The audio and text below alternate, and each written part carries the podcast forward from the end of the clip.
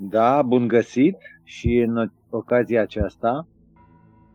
Data trecută s-a vorbit ceva mai pe larg despre Babilonul istoric și o să punctez unele lucruri rapid. Unele s-au amintit de data trecută, altele le amintesc acum sau le extind. Eh, s-a amintit despre faptul că numele de Babel pornește de la Nimrod. Ehm, deci Nimrod este un urmaș al lui Noe, este Noe, este Ham, este Cush. Iar Nimrod este unul dintre copiii lui Cush. Dar Nimrod este primul, eh, să zicem, eh, monarh de statură globală în lumea post-deluviană.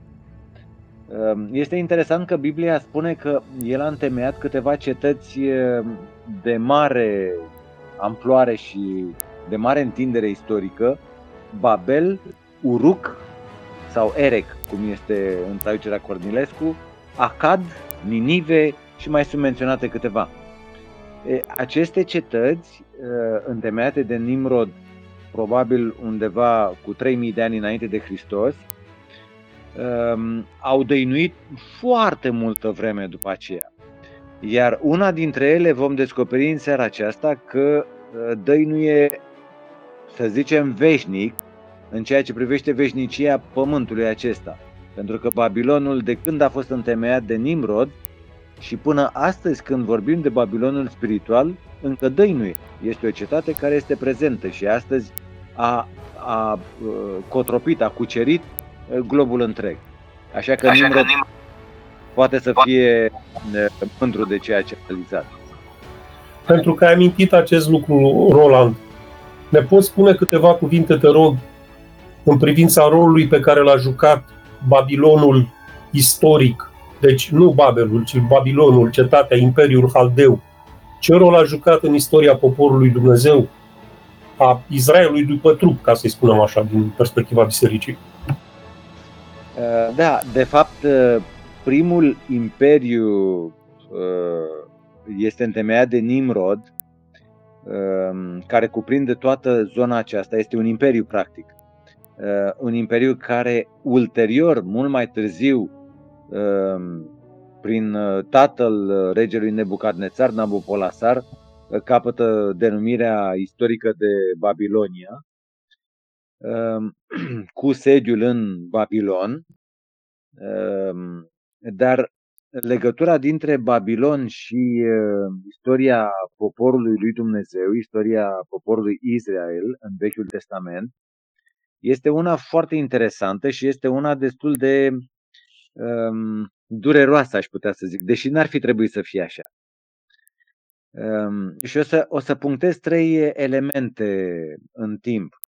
Primul, primul element element este 605 înainte de Hristos, când Nebucadnețar uh, doar ce accede la tron și ehm, atacă pentru prima dată Israelul, dar atac, de fapt, regatul, e vorba de regatul de sud, da? e vorba de regatul lui Iuda, cu capitala la Ierusalim dar atacă uh, regatul acesta, uh, să zicem, uh, prin, așa, prin extensie, ca un apendice.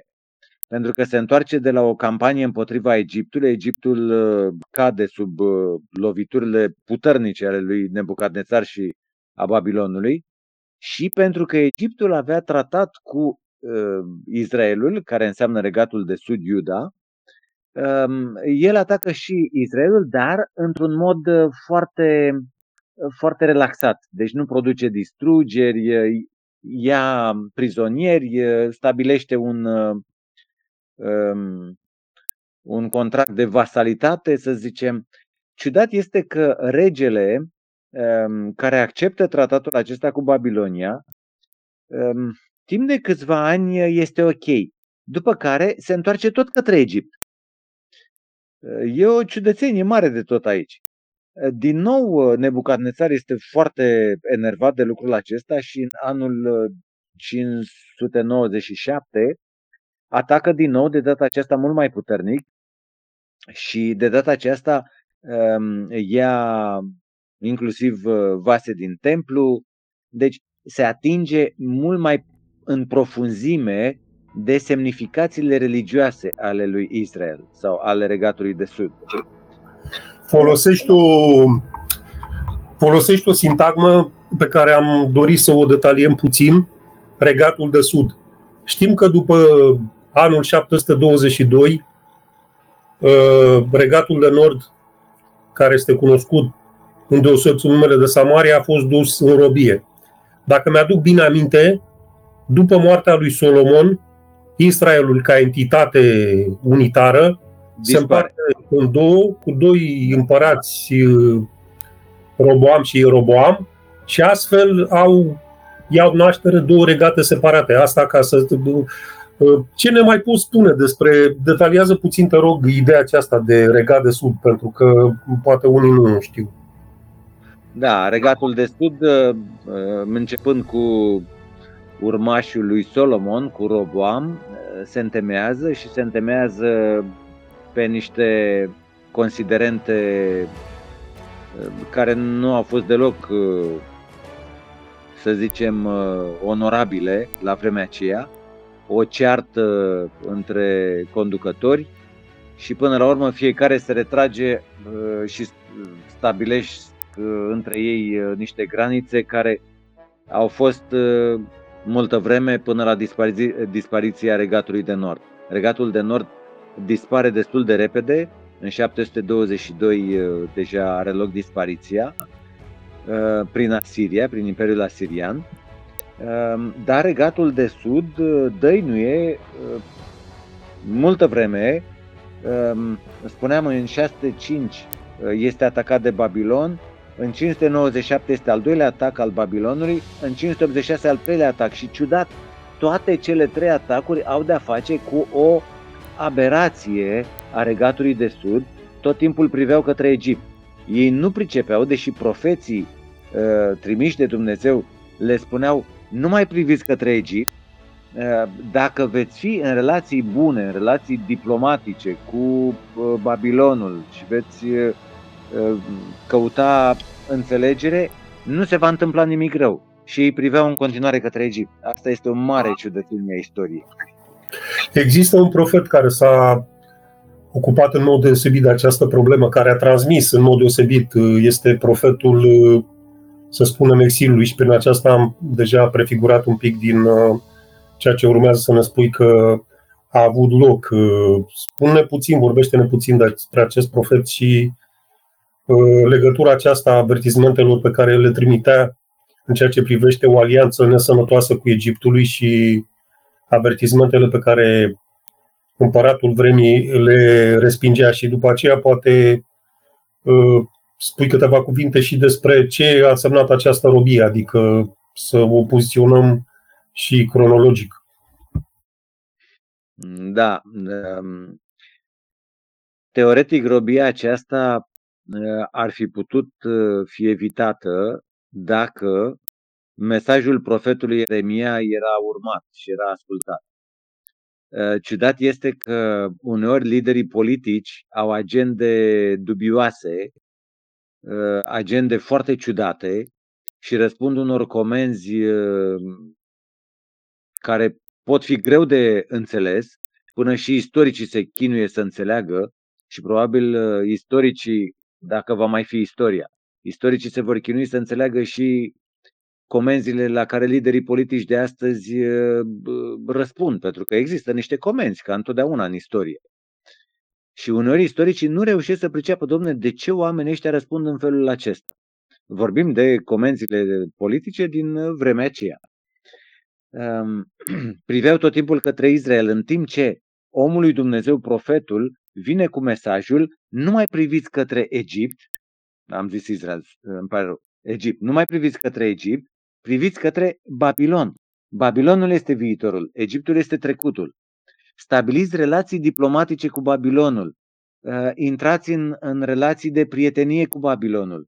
Uh, babilonienii sunt niște oameni foarte interesați de um, mesajul uh, um, din Biblie din Vechiul Testament. Um, ei sunt interesați de știință, de filozofie. Aveți atâtea domenii de interes priviți spre Babilon și în felul acesta Babilonul va căuta cu interes aspectul religios esențial din uh, Ierusalim, da? care este uh, templul de la Ierusalim. E, e, apelul, lui Ieremia a fost, apelul lui Ieremia a fost respins. Ieremia a fost respins, da. A fost, ani. Spune-ne, vorbește-ne despre ce a urmat. Da, Ieremia, uh, sărmanul Ieremia a suferit mult din cauza asta. Um, până la urmă, oamenii au considerat că nu trebuie să asculte deloc mesajul lui Ieremia și și-au îndreptat din nou ochii către Egipt, l-au târât și pe Ieremia cu ei uh, spre Egipt și așa are loc încheierea istoriei uh, lui Israel, da? prin înrobirea regatului de sud, da? și are loc o robie cruntă a regatului de sud. În 586 e lovitura decisivă care duce la dispariția de pe scena istoriei a lui Israel sau a rămășiței lui Israel um, și are loc o robie lungă de circa 70 de ani care, repet, ar fi putut fi evitat. Dacă Vorbim de o robie temporară, o dispariție temporară, da? O, des- o dispariție temporară, exact. Dacă mesajul lui Dumnezeu și mesajul profeților lui Dumnezeu ar fi fost uh, ascultat. E, aici este interesantă relația dintre Israel și uh, Babilon, pentru că are loc o, uh, o sinteză interesantă între Israel și Babilon și nu avem loc aici să detaliem uh, aspectul acesta, uh, dar în cartea profetului Daniel, prin uh, venirea în Babilon a unor tineri evrei nobili, a unor tineri evrei uh, deja școliți dar la universitățile din Babilon ei aveau să capete cea mai înaltă știință a vremii, oamenii aceștia ajung lideri politici marcanți în Imperiul Babilonian și în Imperiul Medo-Persan care a urmat Babilonului după cucerirea în 539, în octombrie 539, um, iar uh, liderii aceștia formați în Babilon, liderii evrei formați în Babilon, continuă în Imperiul Medo-Persan. E foarte interesantă istoria aceasta, um, arătând că um, această um, cunoștință a lui Dumnezeu străbate nu numai granițele, dar străbate imperiile și poate atinge inima uh, monarhilor. Dacă Babilonul începe cu un monarh Nimrod, care este Ehm, un uh, împotrivitor al lui Dumnezeu, un uh, vânător împotriva lui Dumnezeu și în fiecare din cetățile acestea Nimrod uh, și urmașii lui construiesc câte un zigurat în vârful căruia este un templu, iar în Babilon templul era în formă pătrată, complet pătrată, ceea ce ne duce cu gândul la um, a doua încăpere care se numea Sfânta Sfintelor din templul de la Ierusalim, care era tot pătrată. Este foarte interesant atunci când te gândești la aspectul acesta, că în Babilon ă, templul din vârf era pătrat, exact ca în Sfânta Sfintelor de la Ierusalim. Atunci îți dai seama că există niște puncte de tangență a istoriei care provine dintr-un filon inițial în care întreaga planetă are cunoștință de Dumnezeu Apoi, unii oameni se ceartă cu Dumnezeu și încearcă să denatureze cunoașterea de Dumnezeu, întemeind uh, religii uh, și uh, zeități după conceptele proprii. Um, apoi se reîntâlnesc aceste culturi în Babilonul de pe vremuri și reîntâlnirea lor duce chiar la convertirea marelui monarh Nebucadnețar sau Nabucodonosor care practic acceptă uh, religia lui Israel prin uh, decretele pe care el le Pentru că deci, ai menționat acest lucru explicit, aspectul spiritual. Uh, doresc să revenim și să ne spui câteva cuvinte despre condițiile, situația în care regatul de sud, ceea ce de acum va purta numele de Israel, de fapt Iuda, dar Israelul rămâne, cum ai și menționat, o rămășiță a lui Israel, aș dori să-l întreb pe Geneliu de ce este important subiectul Babilonului spiritual. Deci, Roland, revenim, reluăm după ce ne spune Geneliu câteva cuvinte despre el. Geneliu se aude? Mă bucur să fim din nou împreună. Te rog să repeți încă o dată întrebarea, dacă nu te superi. Deci, Roland ne-a dus la un punct unde a făcut o analogie între forma Babilonului istoric, uh, forma cetății, anume sub uh, cea de pătrat, cu uh, un spațiu cu totul deosebit în sanctuarul, în templul ebraic, anume Sfânta Sfintelor, care avea tot o formă pătrată și de aici anumite uh, mențiuni, anumite uh, lucruri care se tot analogii care se pot face între uh, o religie adevărată și pseudo-religie. Deci, de ce este important Babilonul spiritual? Pentru că Babilonul spiritual își are rădăcinile și Geneliu, matrița... vreau să spun că nu este cetate cubică, ci templu cubic. Ehm, vreau să fac o corectură. Deci, da. deci templul era cubic, nu cetatea. Ă, da, cubic ă, am înțeles pătrat, nu cub. Mare atenție. Cubul este 3D. Pătrat, corect. Da, deci în Babilonul uh, antic am uh, văzut uh, cu ocazia trecută, în ocazia trecută, niște elemente care se întind de-a lungul istoriei și se regăsesc în, în matrița umană. Și Acestea sunt, aș putea să le enumăr așa, mi-aduc aminte, câteva. Deci, în primul rând, este negarea lui Dumnezeu.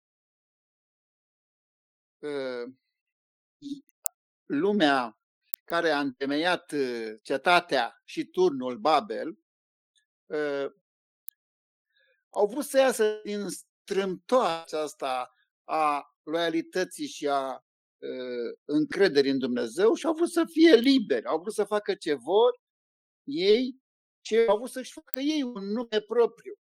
După aceea au zidit un turn și au vrut să uh, descopere cauzele potopului, au vrut să uh, pună niște baze științifice, să, ex, să explice pe Dumnezeu și potopul pe baze științifice, uh, au vrut să uh, întemeieze prima dată o monarhie, cum a spus și Roland, după aceea o, o împărăție universală, sau un imperiu universal, mai bine zis, pe întreg pământul, iar acea cetate să, să devină emblematică, să uh, ducă generațiilor viitoare mesajul că prin forțele proprii să faci uh, ce vrei. Ești liber să faci ce vrei. Poți să-ți capeți mântuirea prin eforturile tale, prin înțelepciunea ta, prin separarea de Dumnezeu, prin uh, uh, independența față de Dumnezeu. Cam acestea sunt premizele pe care este așezat și Babilonul mistic sau spiritual de astăzi. Deci, pentru că aceste elemente regăsim uh, sau deci... regăsim în Babilonul uh, despre care vorbește Biblia în mod simbolic, Ă, atât în cartea lui Daniel, cât și în Noul Testament din cartea Apocalipsei. Dar în mod special, ca să ă, înțelegem bine, scuză-mă, acest... se aude? Uh, scuză-mă, te-am întrerupt. Deci, uh, ceea ce vrei tu să spui poate fi sumarizat uh, sub forma Babilonul spiritual reprezintă un fel de simbol, un arhetip al răzvrătirii împotriva lui Dumnezeu, da? da, al necredinței în Dumnezeu, al neîncrederii în Dumnezeu, al răzvrătirii, al, al cum să spun eu, al,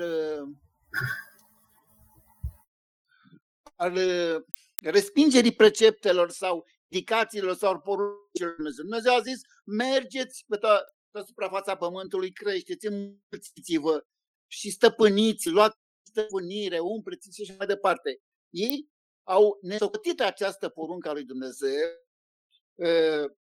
au vrut să locuiască împreună și iată găsim aici un element al ecumenismului, să zicem așa, primul ecumenism în lume.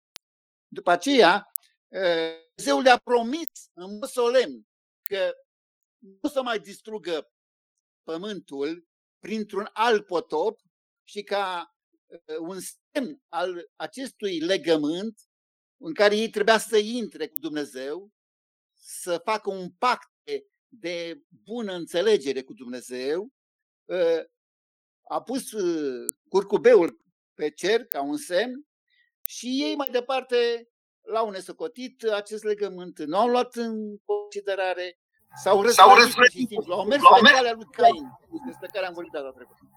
Da, foarte, foarte bune explicațiile, Geneliu, mulțumesc. Aș dori să-l întreb acum pe Roland, nu am încheiat încă cu poate partea finală a revenirii poporului iudeu în uh, țara lor de Baștină, să zic așa, în țara Cananului, să-l întreb ce este Babilonul mistic.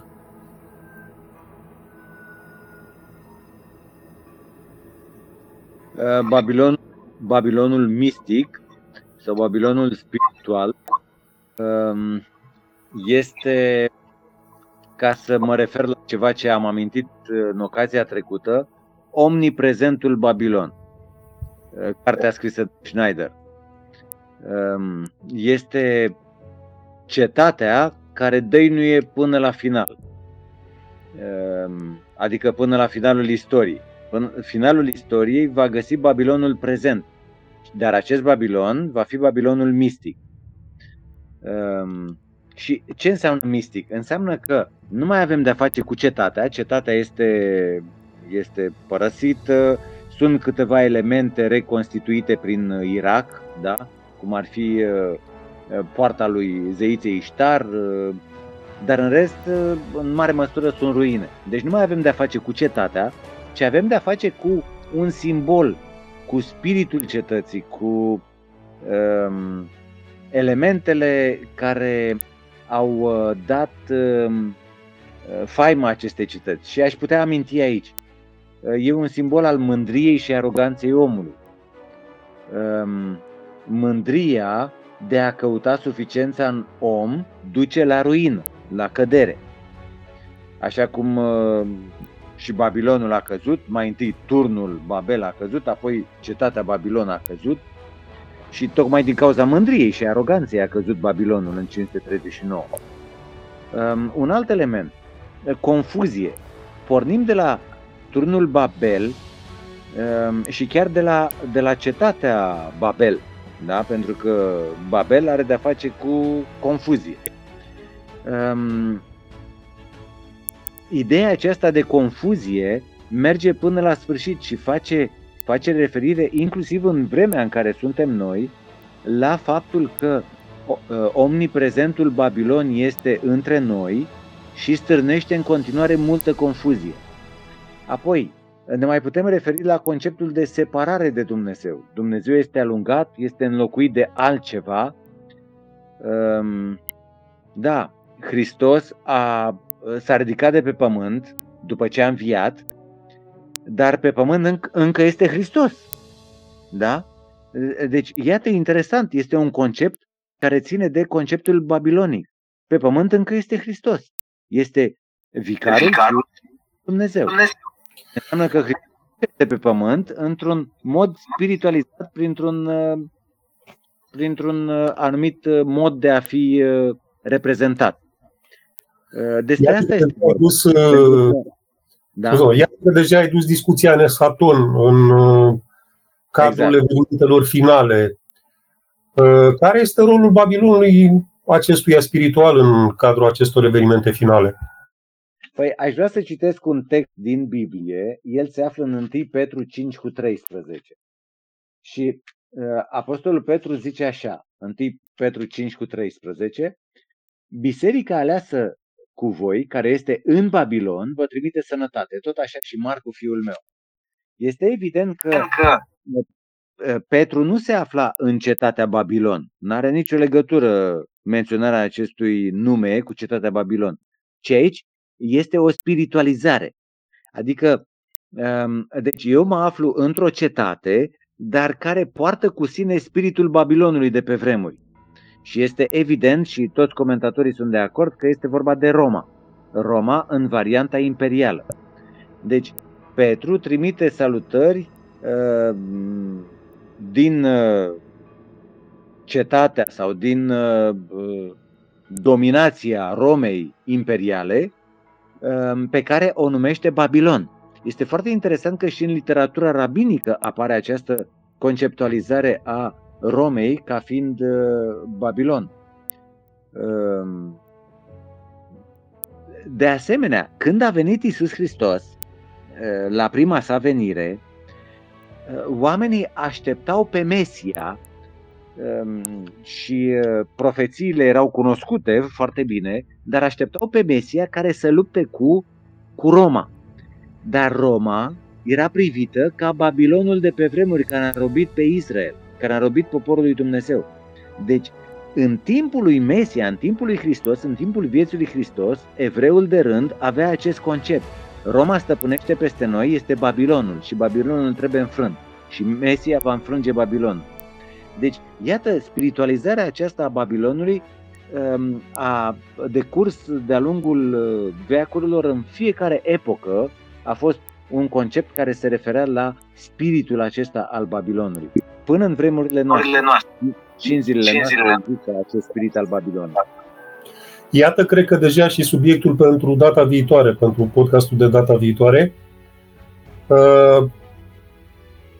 Uh, Spune cum s-a încheiat, uh, am divagat discuția de la partea în care urma să descrie revenirea din robie a seminției de sud, semințiilor de sud, de fapt a lui Iuda și jumătate din Beniamin, care da, se spune. Am, am depășit momentul acela istoric, parcă nu m-aș mai întoarce la el, dar evident a avut loc uh, venirea din robie, uh, a avut loc reconstrucția templului, um, restabilirea Um, religiei lui Israel ca religie națională și evreii au devenit uh, extrem de serioși în, în domeniul religios. Deci a fost uh, robia aceasta babiloniană a fost o, o adevărată convertire a poporului uh, evreu. Nu ar putea fi aceasta totuși și o tipologie a confruntării finale dintre Babilonul spiritual și Biserica lui Hristos? Ba da, ba da, este foarte interesantă remarca.